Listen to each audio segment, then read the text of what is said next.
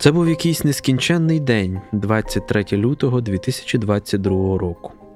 Здавалося, годі гірше й вигадати. Розвідки усіх порід і мастей от уже кілька тижнів вправлялися у спробах передати президенту Володимиру Зеленському нову дату, коли вже точно відбудеться великий російський напад. Вторгнення 16, 19, 22 лютого Україна вже пережила. Наступне мало розпочатись саме цієї ночі, з 23 на 24. Але чи буде воно? І якщо буде, то яке? Звідки, якими силами?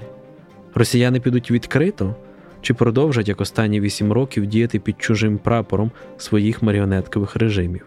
Питань громадилось усе більше, але від президента хотіли не запитань, а відповідей. Команда і сам Зеленський обрали тактику прихованих приготувань армії та максимального публічного заспокоєння. Може, найгучніший акт такого заспокоєння відбувся оце щойно, ввечері 23 лютого, коли вперше в історії майже всі олігархи та крупні бізнесмени зібрались на банковій, щоб отримати свою відповідь бути чи не бути в великій війні. Коли дорогі кортежі спокійно поїхали з під офісу президента й останні усміхнені бізнесмени розійшлися по домівках, а не побігли штурмувати аеропорти, стало очевидно, що ніякого вторгнення Зеленський їм, принаймні на цю ніч, не обіцяв. Однак, коли близько 21-ї години сам президент зібрав у своєму кабінеті спічрайтерів і почав за звичкою накидати їм тези для чергового звернення, то на спокійну людину він не скидався взагалі. Як розповідають люди, присутні тоді в кімнаті, в той момент президент був настільки сконцентрований, як водій, що керує автомобілем вночі. Звернення Зеленського мало бути нетиповим. Чекаючи вторгнення путінських військ, український президент вирішив звернутися до російського народу. І в цьому зверненні до потенційного агресора, може навіть несподівано для самого себе, Зеленський виявився більш відвертим, ніж впродовж численних виступів і зустрічей тих днів. Я обращаюсь к российским гражданам как гражданин Украины. С вами нас разделяет более двух тысяч километров общей границы. Вдоль нее сегодня стоят ваши войска, почти 200 тысяч солдат, тысячи боевых машин. Ваше руководство одобрило их шаг вперед на территорию другой страны. И этот шаг, этот шаг может стать началом большой войны на европейском континенте.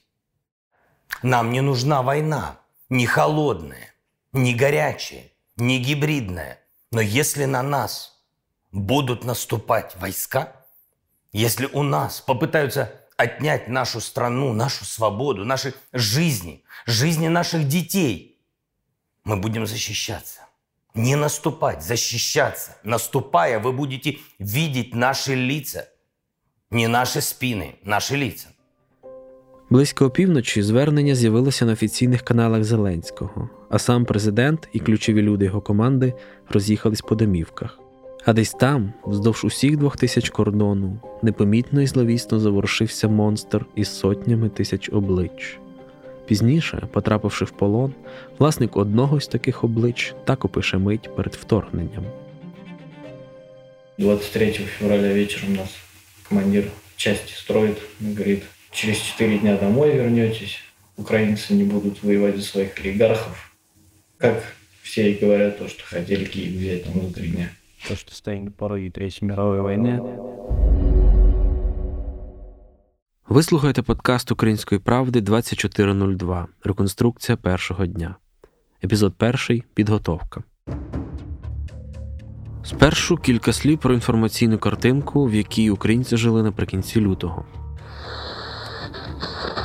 Росія стягує війська до кордону з Україною, і це пов'язано не з навчанням. Про це написало авторитетне видання Вашингтон Пост із посиланням на співрозмовників серед американських та європейських посадовців. Мовляв, у чиновників, які відстежують переміщення техніки, викликала занепокоєння чергова передислокація російських військ у суміжні з Україною. супутника щодо стягування російських військ до кордону з Україною. Супутникові фото, зроблені 1 листопада, оприлюднили видання Політіко.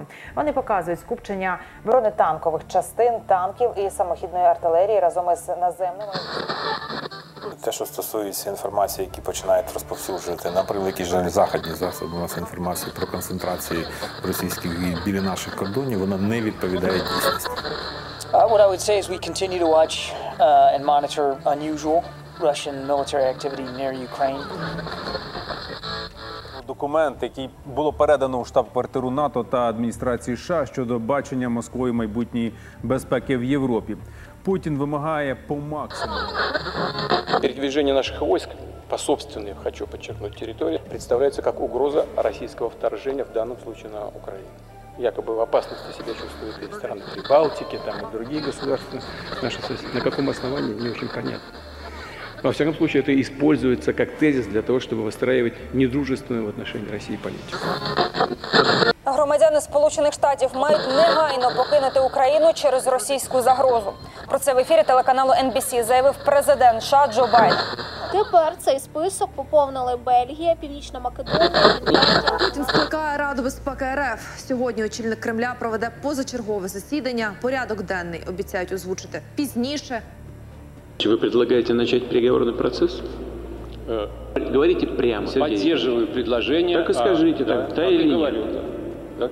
Поддерживаю предложение о вхождении Донецкой и Луганской народных республик в состав Российской Федерации. Да, да, мы об этом мы об этом не говорим, мы этого не обсуждаем. А мы говорим о э, признании их независимости или нет.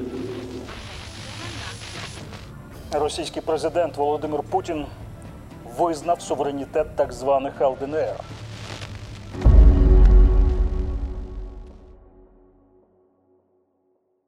Дуже пізно я приїхав додому, я пам'ятаю, тому що у нас було засідання, мені здається, і Рада національної безпеки і оборони засідала. Да, ми обговорювали і ці питання, і всі разом підготовлено було всі папери і структура, що ми будемо робити.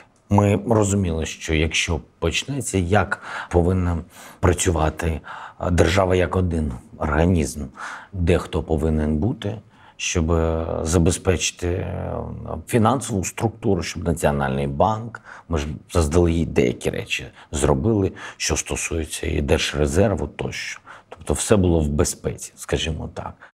Згадує Зеленський свій приїзд додому в останній мирний день 2022 року.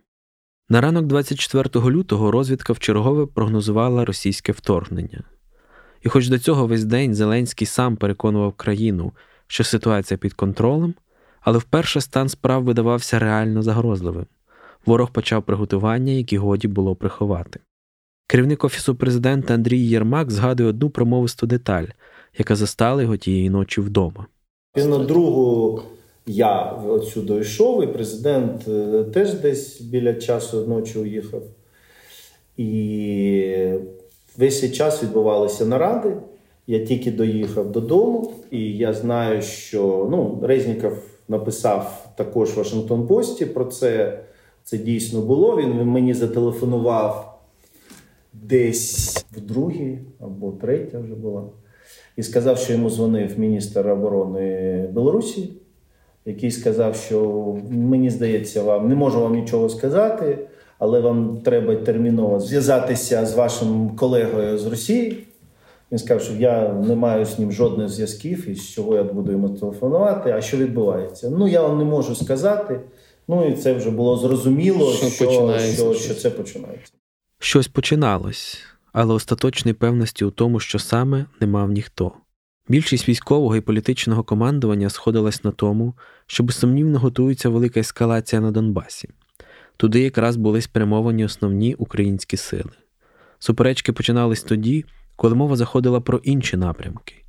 Чи можлива атака російської техніки з Білорусі? Чи можлива участь самої Білорусі у такій атаці? Чи піде Росія на відкриту атаку із Криму? Чи буде й далі, як вісім років до цього, ховатись за спинами своїх посіпак?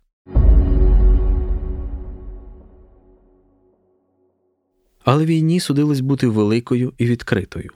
Багато хто з аналітиків вважає, що Путін побачив єдине для себе та Росії вікно можливостей, коли він зможе захопити Україну. Весь світ боровся з наслідками ковіду, США проявили слабкість в Афганістані, канцлер Німеччини Ангела Меркель, де-факто провідний європейський лідер, залишала свій пост. Пів Європи залежить від російського газу та нафти.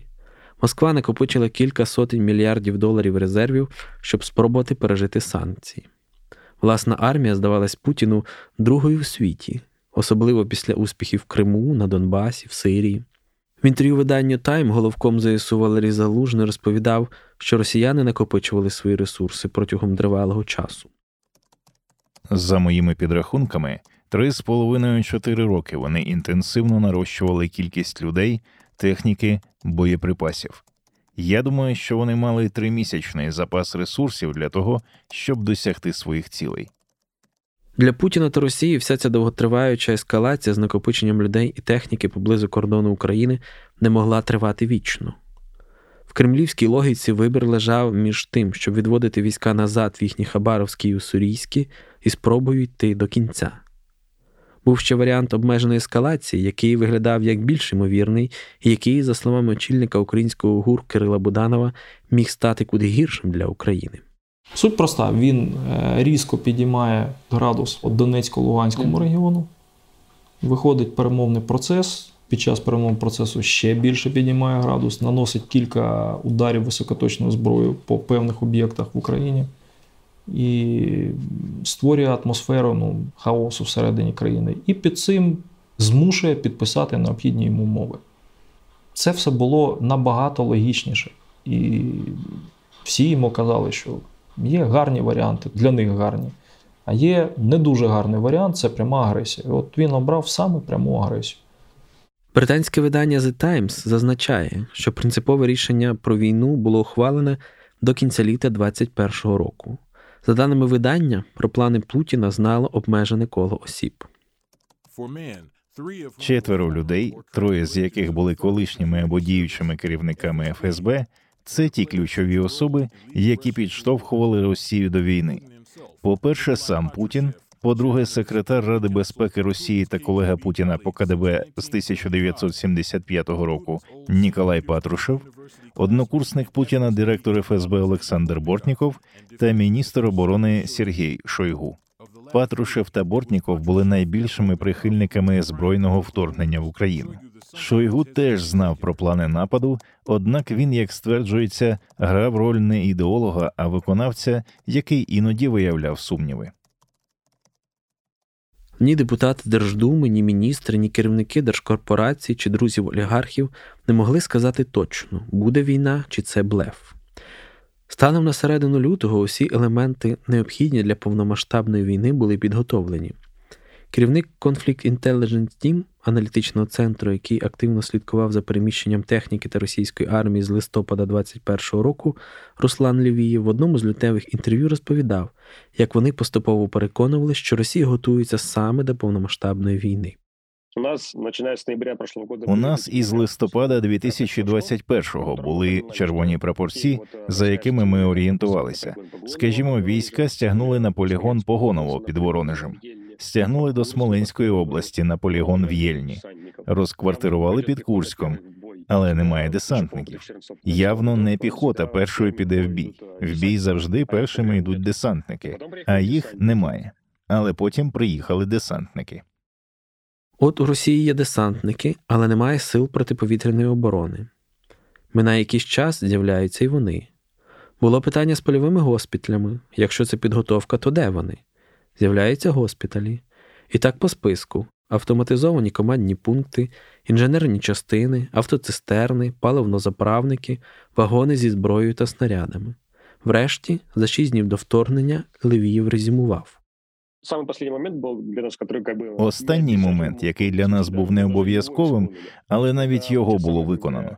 Це потенційні окупаційні сили, що мали виконувати функції військової поліції, сили Росгвардії, яких було не в умовно формальній кількості для годиться, а їх було зібрано в величезній кількості. Це було неймовірно, і навіть мене шокувало, що в колонах Росгвардії, які рухалися до кордону, ми зустрічали машини з водометами, машини необхідні для зачистки барикад, загороджень. Вони ніби повноцінно готувалися вести протипартизанську роботу, боротися з протестами на окупованій території.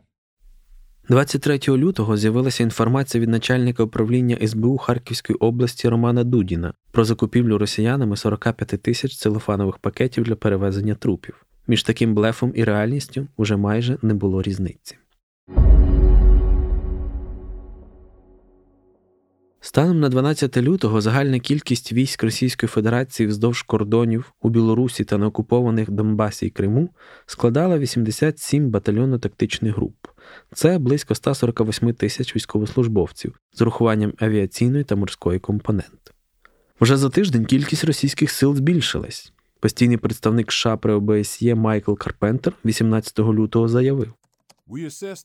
Ми оцінюємо, що Росія ймовірно зібрала від 160 до 190 тисяч особового складу проти 100 тисяч станом на 30 січня цього року.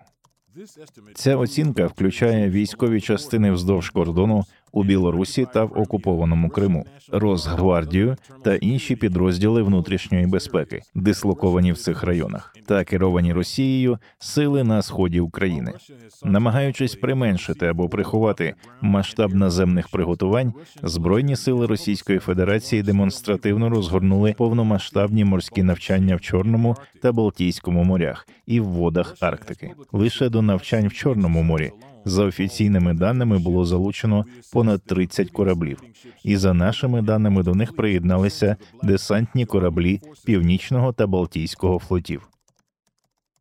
Приблизно 25 БТГ знаходились в окупованому Криму, десь 47 вздовж північно-східного кордону України. Ще на початку лютого генеральний секретар НАТО Єнс Столтенберг заявляв, що розгортання сил Росії в Білорусі є найбільшим з часів холодної війни, і НАТО очікує прибуття до 30 тисяч російських військових.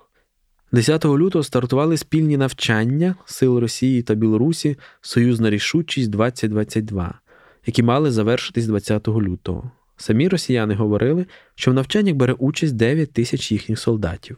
В інтерв'ю Українській правді міністр оборони України Олексій Резніков розповідав, що у 20-х числах лютого розвідка облікувала до 10 тисяч російських військових у Білорусі, але їх кількість стрімко зросла в ніч з 23 на 24 число. Ми точно знали, на території Білорусі було 3 тисячі в одному місці російських вояків і 7 тисяч в іншому місці російських вояків. Наступ з Білорусі відбувався не тими силами, які приймали участь ну, в навчаннях російсько-білоруських. Наступ відбувався силами, які вони перекидали літаками, важкими транспортними з території Росії на Білорусь, і звідти вже відбувався там. Це зроблено було за ночі.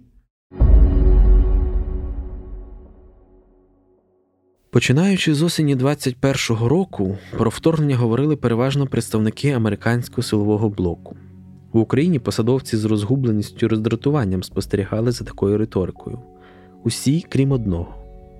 В листопаді 21-го року в американському виданні Military Times вийшло велике інтерв'ю Кирила Буданова, у якому він прямим текстом заявляв, що Росія готує вторгнення в Україну на кінець січня, початок лютого 2022 року.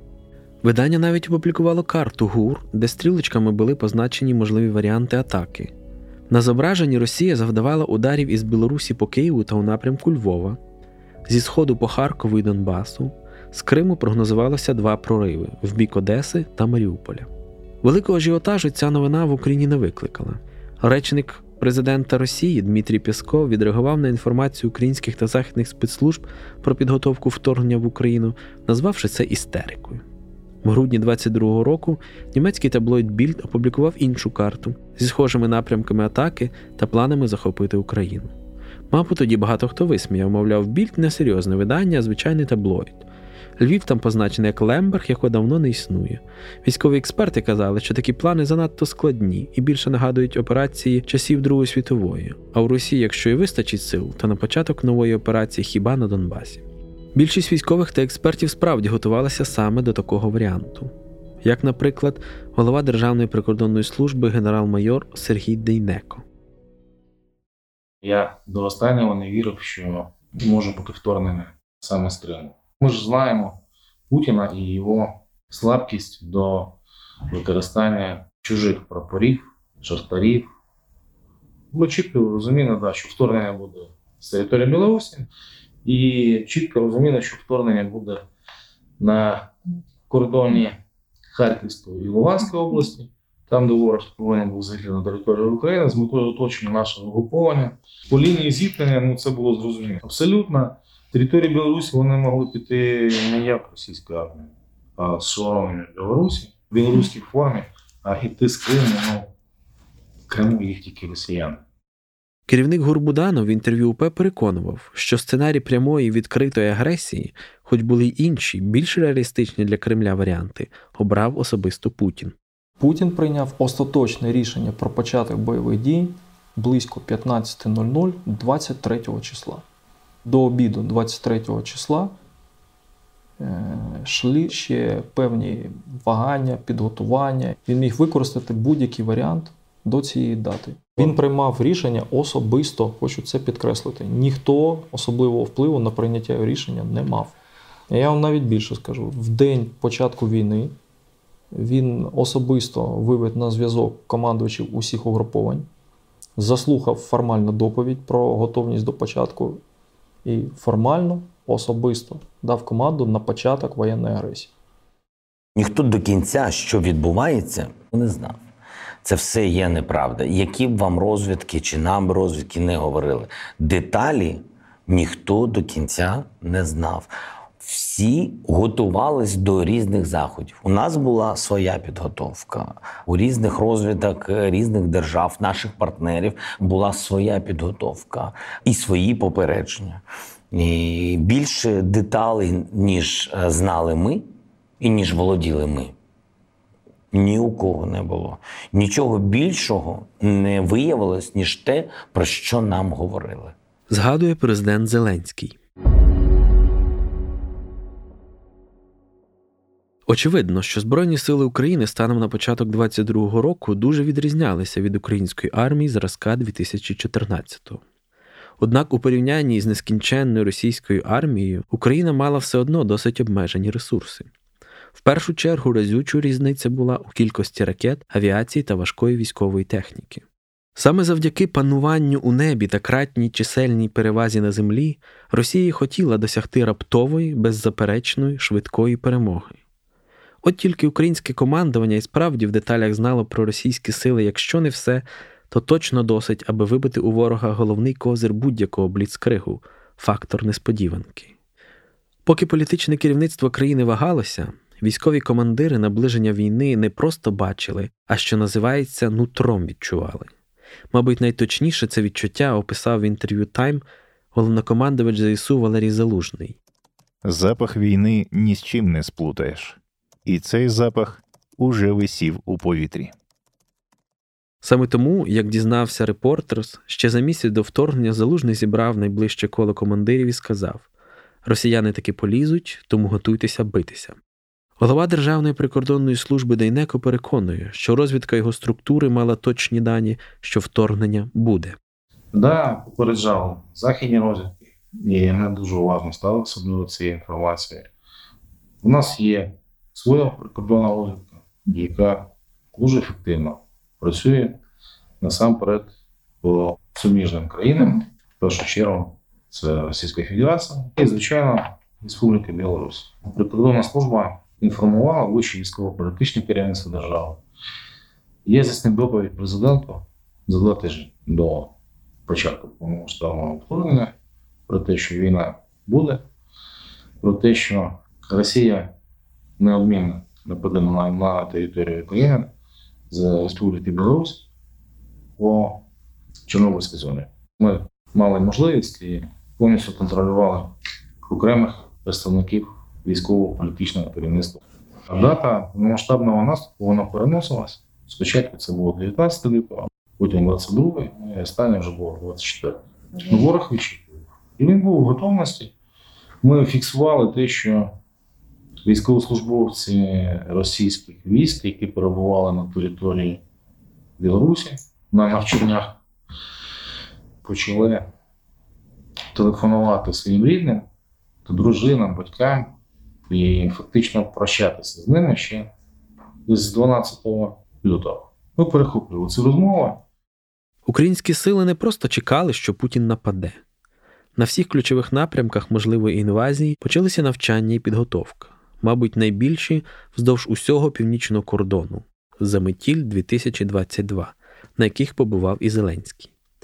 Як згадував в інтерв'ю Суспільному командувач оперативного командування Північ генерал-майор Віктор Ніколюк, саме ці навчання багато в чому стали фактором, який змусив військових повірити в реальність війни. Абсурдність даного нападу, тобто використання ракет, використання авіації, артилерії саме в 21 столітті, вона в певному сенсі викликала сумнів. Хоча, скажімо, вже коли розпочалися наші навчання, ну, більше я схиляюся до того, що вторгнення таке буде. В ході навчання відпрацьовувалось переміщення підрозділів, здійснення маршів на великій відстані, понад 300 кілометрів. Не менш інтенсивну роботу провадив на іншому краю України командувач оперативного командування Південь генерал-майор Андрій Ковальчук. В інтерв'ю главкому він згадує: крайніх два тижні я спав в своєму кабінеті до 24 лютого. Ми проводили тренування, виводили на берег Чорного моря, копали позиції, далі займали позиції, мінували е- узбережжя Чорного моря, проводили інженерне обладнання доступних ділянок для висадки десанта.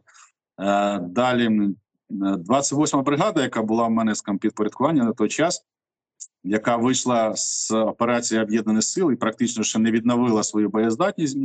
Вона на протязі двох тижнів проводила тренування. Артилерія виходила в райони вогневих позицій, підрозділи виходили на берег.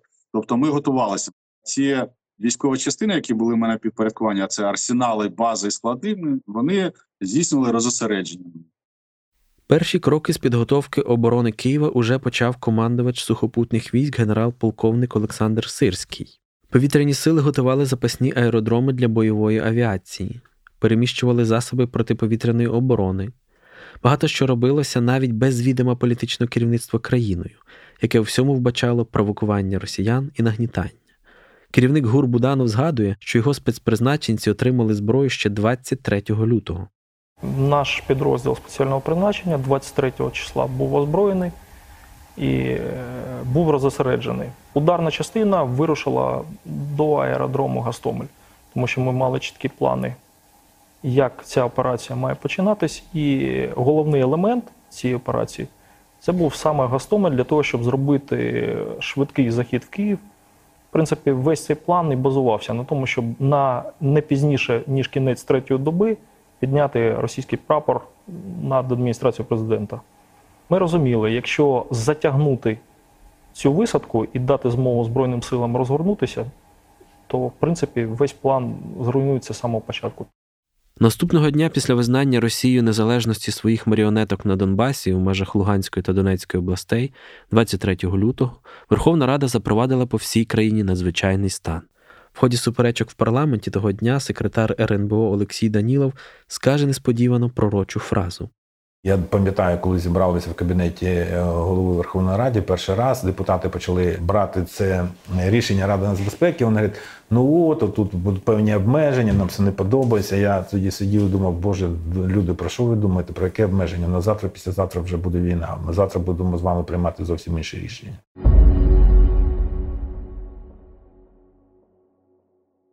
О 4.30 за київським часом російські телеканали включили екстрену промову Путіна, у якій він заявив про початок спеціальної воєнної операції. А якщо відкинути цей новояз, то оголосив про початок війни з Україною.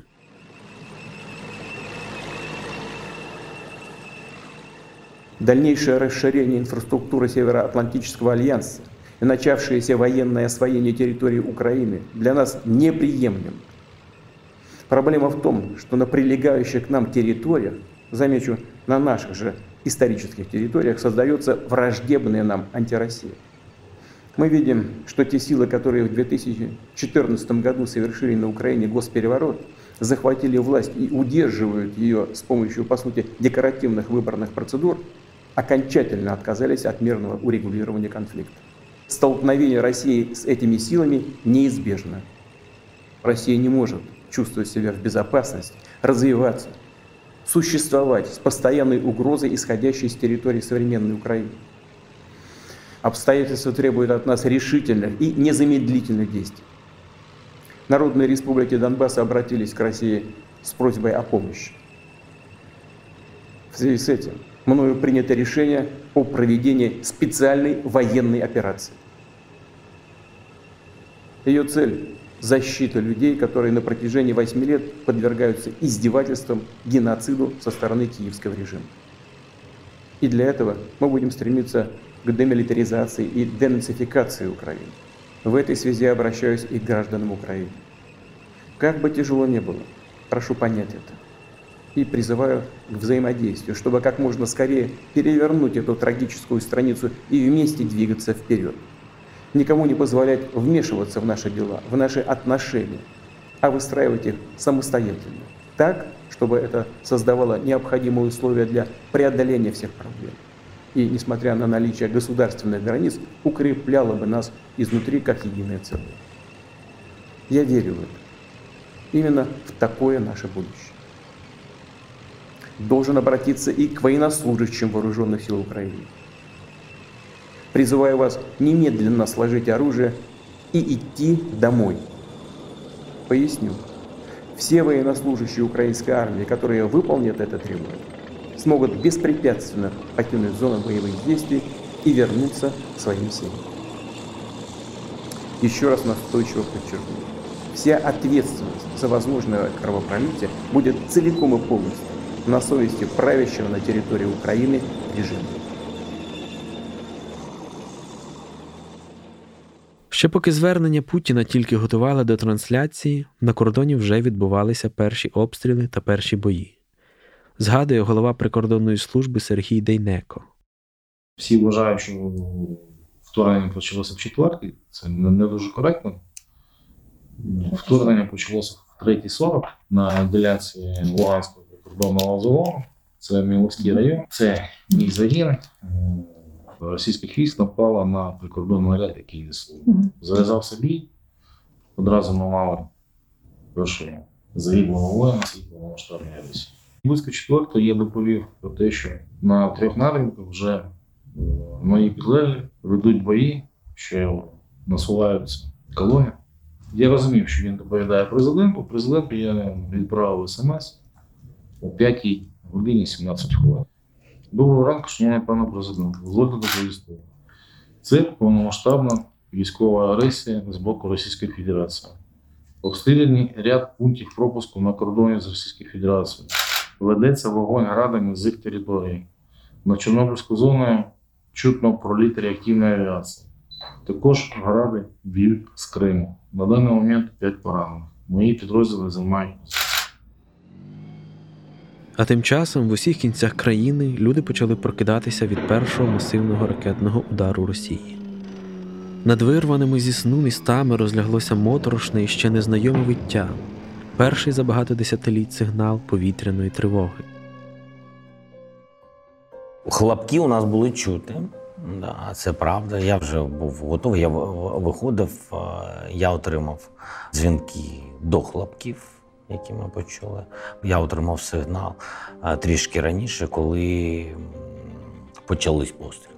Навіть трішки ще раніше, напевно, да. Тобто ми були наготові і до цього за а, деякий час тому слідкувала розвідка, слідкували військові. Ми розуміли, звідки може бути ризик а, наступу. Тому одразу, коли там пішла підготовка постріли для вівторгнення, я отримав сигнал, мені подзвонили, я а, приїхав.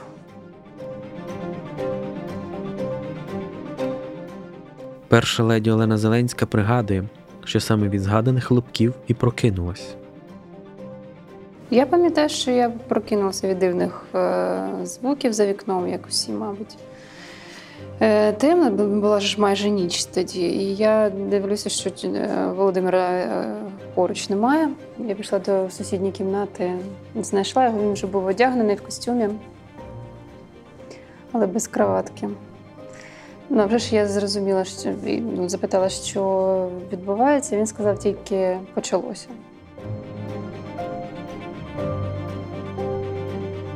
Ви слухали перший епізод подкасту Української правди 2402 Реконструкція першого дня. Якщо вам сподобався цей подкаст, то підпишіться на нього, поділіться з друзями та поставте оцінку в Apple Podcast або на Spotify. Над подкастом працювали автори Федір Попадюк та Роман Романюк, команда Анна Хівренко та Дмитро Волковінський, звукорежисери Євген Климук та Олег Лабінський.